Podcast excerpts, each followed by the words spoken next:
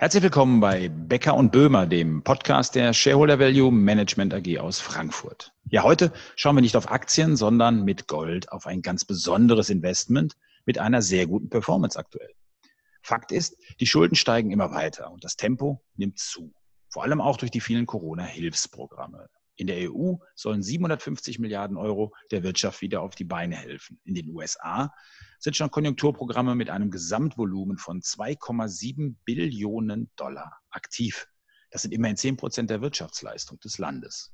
Auf der anderen Seite wird die Weltwirtschaft 2020 in eine massive Rezession stürzen. Und der Ausgang ist vorerst ungewiss. Vor allem auch, wie es wirklich nach unten geht, beziehungsweise wie weit es wirklich nach unten gehen wird.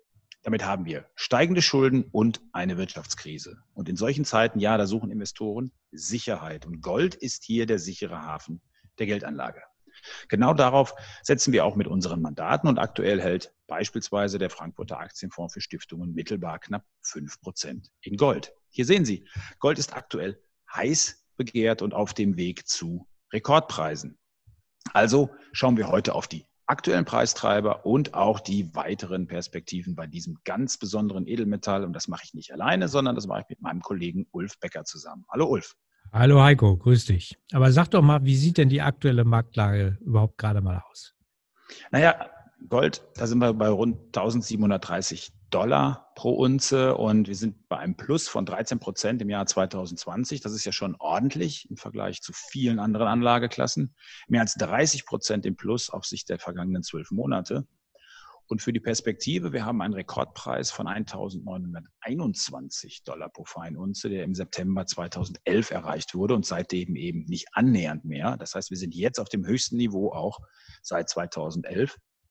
Und den Euro, da haben wir zuletzt schon Rekordpreise gesehen mit über 1600 Euro pro Unze.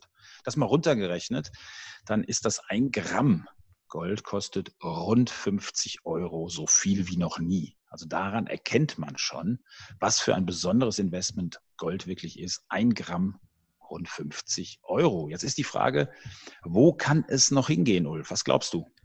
Ähm, ja, da fragen wir doch mal die Auguren, was die dazu so sagen. Nein, ganz im Ernst, es gibt sehr unterschiedliche Prognosen, aber die Mehrheit sieht es doch recht positiv. Am, am bullischsten, glaube ich, momentan ist Bank of America Merrill Lynch. Die hat in der Studie herausgegeben, dass sie das Kursziel für, für die Feinunze Gold bei 1000, 3000 US-Dollar sehen. Also das ist schon, es wären nochmal gute 17, 1300 Dollar auf die jetzt 1700 Dollar drauf. Ähm, auf der anderen Seite sieht, ähm, hat der Roland Stöferle gerade eine neue Studie rausgegeben. Den Namen finde ich ganz gut, in Gold We Trust. Ähm, und er sieht so circa 2100 Dollar. Aber je nachdem, wie man es auch nimmt, ich glaube, für die nächsten Jahre kann man durchaus optimistisch für Gold sein.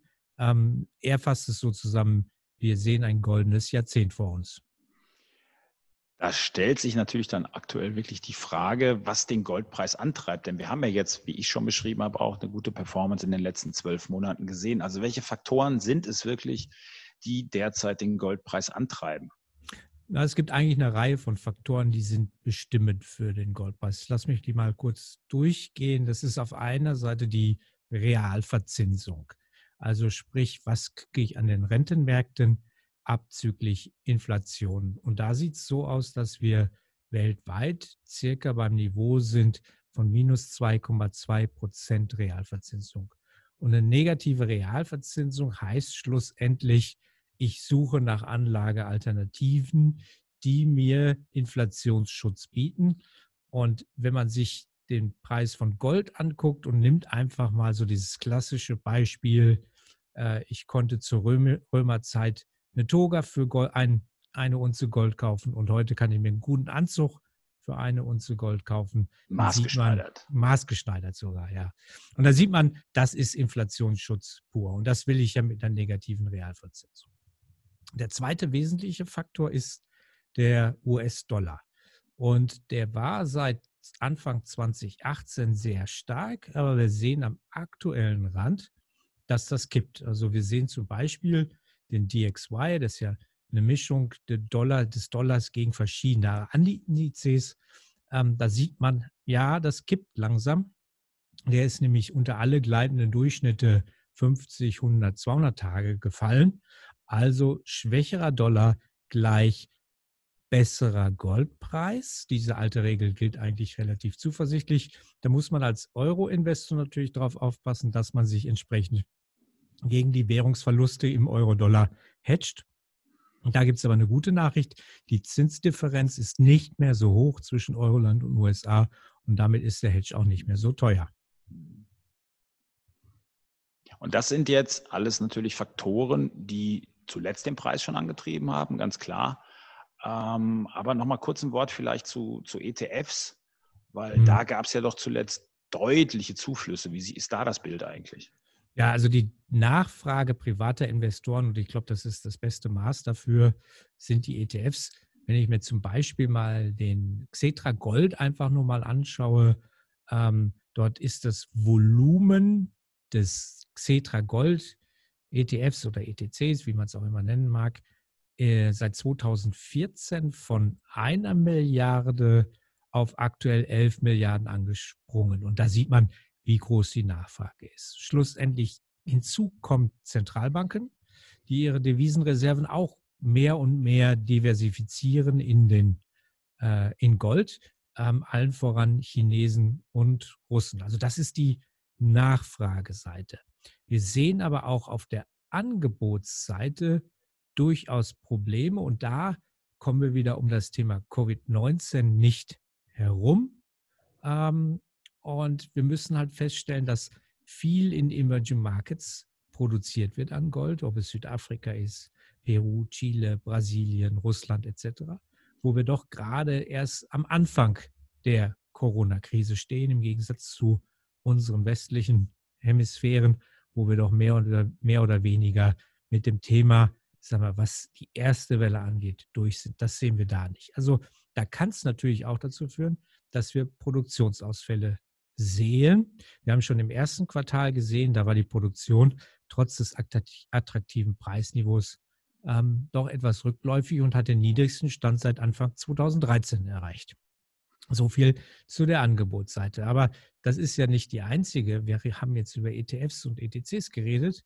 Das ist aber nicht die einzige Möglichkeit. Ich könnte ja auch in Aktien investieren. Heiko, wie, mhm. was würdest du da sagen?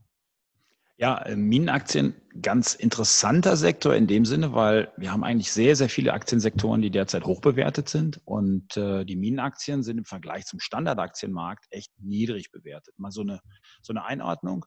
Alleine Amazon ist aktuell an der Börse fünfmal so hoch bewertet wie alle Gold- und Silberminen zusammen.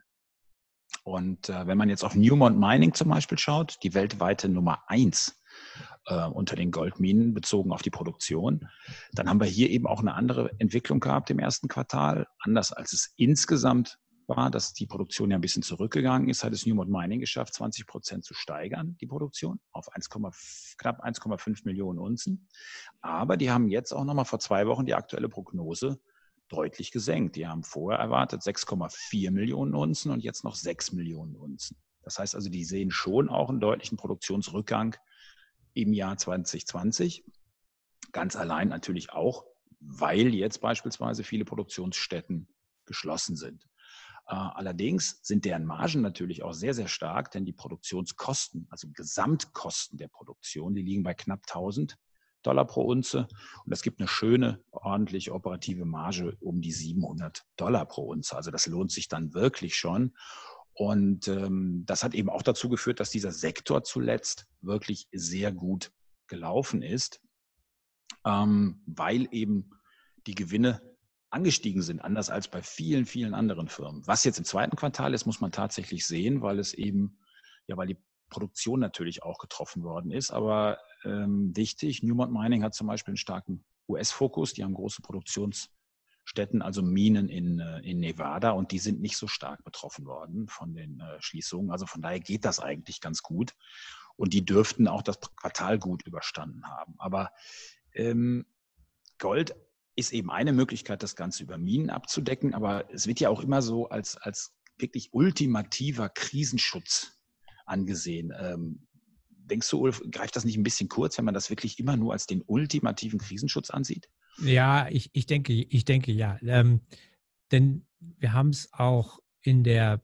Finanzkrise gesehen, 2008. Da war es eigentlich insbesondere in der Phase danach äh, ein guter Schutz fürs Portfolio. Ähm, nämlich wenn die Inflation wieder zurückkommt. Ähm, also kurzfristig kann es natürlich sein, dass wir, wir sind jetzt, wie du gerade vorhin richtig gesagt hast, wir sind schon relativ gut gelaufen dieses Jahr. Und wir sind nicht mehr weit weg von den All-Time-Highs bei 1920. Auch das hast du erwähnt. Da kann es natürlich sein, dass wir uns da erstmal ein bisschen dran abarbeiten. Insbesondere, äh, weil die Positionierung äh, im Futures-Markt sowie auch das Sentiment schon in Bezug auf Gold logischerweise bei der positiven Entwicklung recht optimistisch positioniert sind und positiv positioniert sind. Ich glaube aber dennoch, dass wir langfristig oder mittelfristig über die nächsten zwei, drei Jahre deutlich höhere Kurse sehen werden, also auch neue All-Time-Highs machen. Man wird wahrscheinlich nur ein bisschen Geduld mitbringen müssen, ähm, weil so einfach wird es eben dann doch nicht gehen. Aber die die Zeichen stehen auf mehr an Inflation. Auf der einen Seite, weil viel Geld gedruckt wurde, aber auf der anderen Seite auch, weil wir doch so eine Art Supply-Schock gerade erleben, ähm, der dazu führen wird, dass wir viel an Angebot einfach, was da ist, verlieren werden. Also auch das ist inflationär. Man sieht es schon recht gut, wenn man sich den äh, Michigan anguckt. Das ist ein Sentiment-Indikator. Da werden Leute befragt, wie seht ihr denn in den USA die Inflation auf Sicht von einem Jahr? und der ist schon auf 3,2 Prozent angestiegen. Also es ist schon ein sehr deutlicher Anstieg. Ähm, wir sind natürlich jetzt gerade in einer sehr deflationären Phase, aber die werden wir ähm, aller Voraussicht nach doch relativ zügig hinter uns lassen.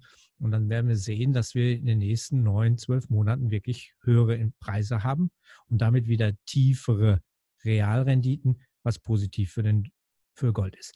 Das sollte positiv sein wenn man nicht Gold unbedingt äh, im Fokus hat, bieten sich sicherlich auch alternativ ähm, Silber oder Kryptowährungen wie Bitcoin eben an als Alternative. Da würden wir aber an einem der nächsten Podcasts drauf eingehen. Das war's von unserer Seite. Heiko, vielen Dank und Danke, bis, Wolf. zum nächsten, ja. bis zum nächsten Mal. Und jetzt zum Abschluss wieder unser Disclaimer. Bis zum nächsten Mal.